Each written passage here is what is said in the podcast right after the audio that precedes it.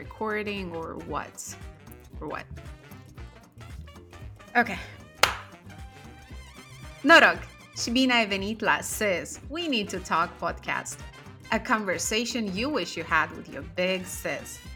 Eu sunt Nata Andreev și în acest episod, în primul episod, ah, îmi trebuie niște sunete de tobe. Discutăm despre mine și acest proiect.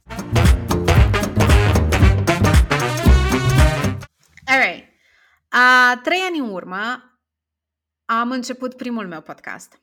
Este un proiect pentru iubitoarele și iubitorii de artă, în special arta creată de femei. În fiecare lună am înregistrat uh, două episoade, unul în limba engleză și altul în limba română și povesteam șapte curiozități despre viața și activitatea la diferite artiste. Dar cam la mijloc de anul trecut, 2020, nu am mai simțit pasiunea pentru a continua acest proiect. Nu înseamnă că nu voi mai reveni la el niciodată, doar că pf, am nevoie de o pauză. Deși voi continua să mențin comunitățile create pe Facebook și Instagram, doar că nu voi înregistra materiale noi. Așa că pentru 2021 era timpul să schimb ceva. Să mă apuc de ceva nou care să-mi aducă fluturi în stomac. Și uh, uite, cam așa a apărut Sis We Need to Talk podcast. Scopul acestui proiect este, de fapt, să creeze un spațiu sigur pentru cei care își caută online sora mai mare.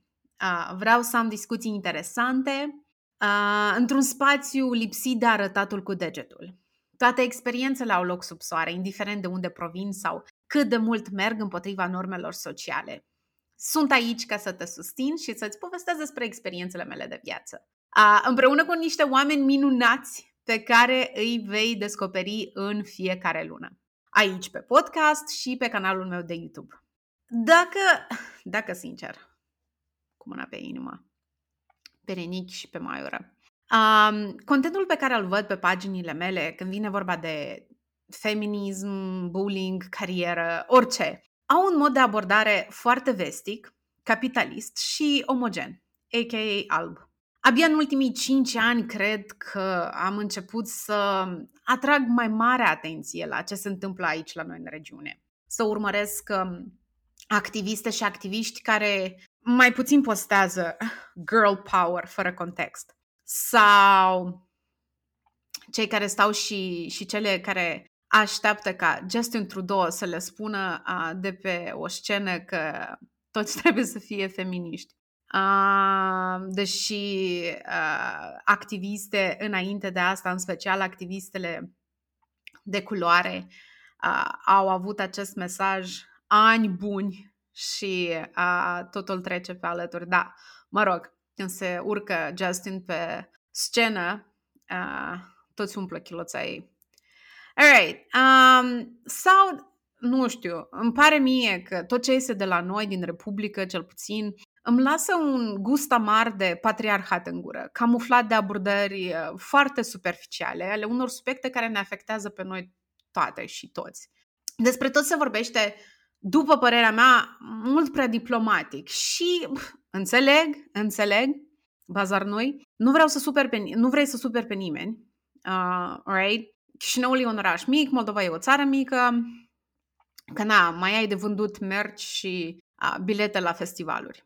Dar o soră mai mare, cred eu, o să-ți spună totul așa cum este și când gluma pe care ai făcut-o e rasistă, când memul pe care l-ai postat perpetuează niște stereotipuri sexiste și uite, aici, o carte bună sau, nu știu, un documentar bun la care să te uiți să înțelegi mai bine ce înseamnă feminismul intersecțional. Alright. Um, eu, apropo, am 32 de ani. Uh, m-am născut în orașul Strășeni, sunt din Republică. Hello! Acum trăiesc împreună cu cel mai frumos motan din univers, Lord Oliver, care sper că o să ne blagoslovească pe toți și toate cu prezența lui din când în când. Cel puțin eu l-am făcut responsabil uh, să reprezinte pe Instagram um, o rubrică tradițională de la sfârșitul uh, fiecărui episod de podcast. Eu m-am născut, blea, grele timpuri, grele timpuri. Tehnic era încă Uniunea Sovietică în 89. După un an, Moldova a devenit independentă. Practic am crescut odată cu țara asta. Și cred că asta și facem în continuare. Sărăcie mare, multă, dar nu cred că mi-am dat seama de asta atunci. Adică când te naști în sărășie, sărășia devine super mega normalizată și parcă nu-ți pare că poate să existe altceva în afară de a, realitatea de care ești a, înconjurat în momentul dat. A, acum, acum în retrospectivă, înțelegi ce nu a fost bine, a, dar în schimb am avut și am avut și am în continuare una din cele mai frumoase familii din galaxie. Mămica, a, sau eu îi spun Marusica, a, sora mai mare, Lenuța, și fratele mai mic, Mișania. A, sunt copilul mijlociu, hello, și de fapt prințesa familiei.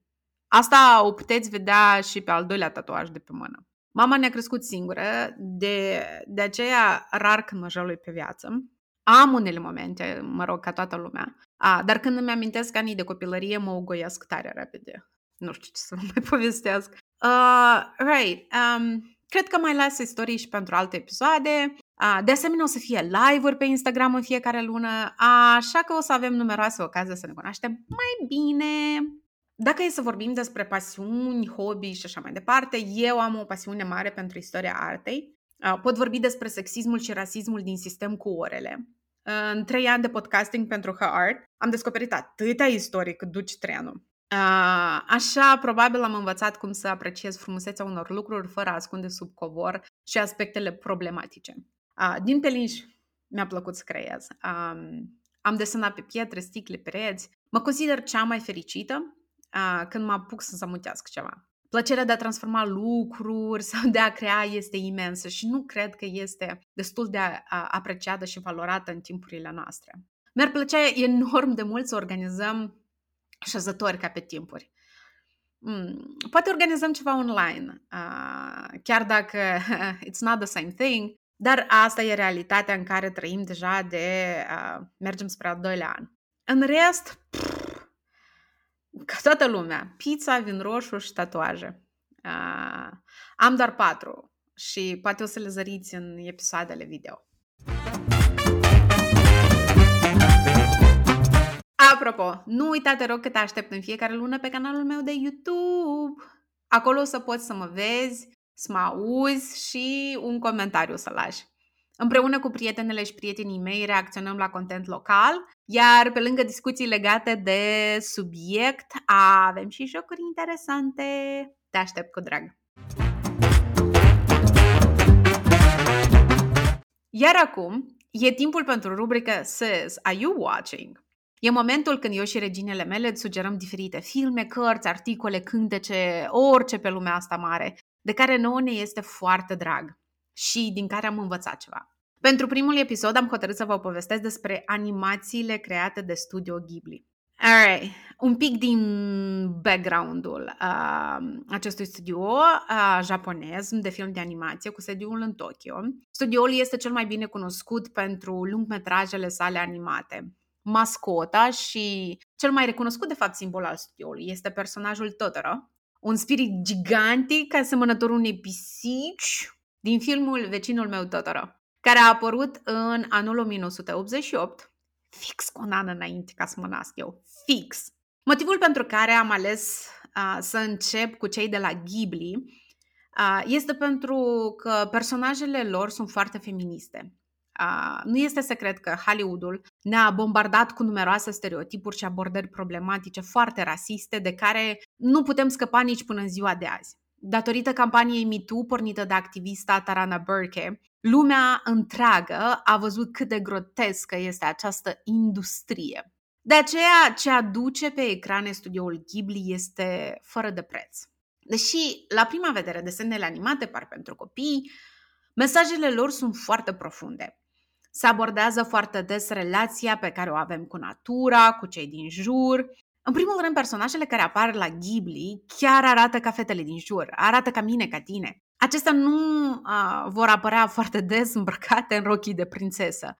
And don't get me wrong, adică nimic rău dacă alegi să porți rochii strânse în corset, doar că eu personal m-am săturat de asemenea eroine și cred că merităm personaje care nu vor crea exemple rupte de realitatea cotidiană.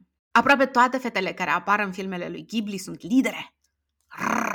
Și nu au nevoie să fie salvate. De exemplu, Sophie, din uh, Castelul Umbrător um, al lui Howell, uh, unde relațiile romantice sau găsitul unui iubit nu sunt prioritățile caracterului, ba din contra, Sophie este cea care eventual îl salvează pe Howell. Uh, într-un interviu, Hayao Miyazaki, cofondatorul studioului, a spus așa că a, a, a devenit foarte sceptic cu privire la regula asta nescrisă în cinematografie, în animație, în whatever, potrivit căruia, doar pentru că un băiat și o fată apar în același film, atunci neapărat trebuie să fie și o poveste de dragoste între ei. Mai degrabă, el a vrut să prezinte o relație un pic mai diferită, una în care cei doi se inspiră reciproc să trăiască.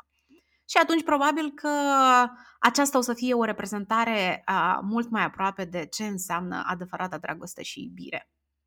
Dar, a, sper că stați așezați pe scaune, preferatul meu will always and forever be, ever, ever, ever, ever, ever, ever, ever, Prințesa Mononoke.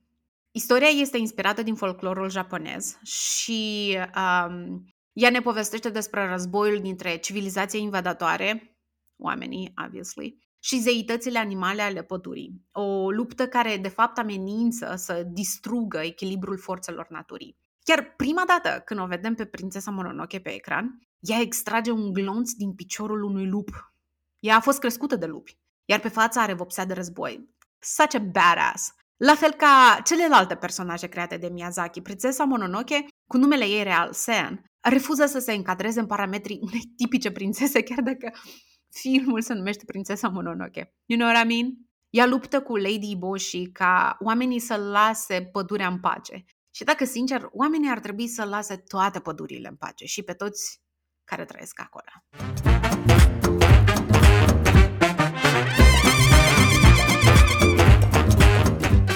Hei, mersi mult că ai fost alături de mine pentru primul episod din primul sezon al podcastului Sis. We need to talk. A conversation you wish you had with your big sis. Hai să continuăm discuția pe Instagram. Ne auzim luna viitoare când o să discutăm despre dating și experiența de pe diferite aplicații online. Pe curând! Bye! Meow!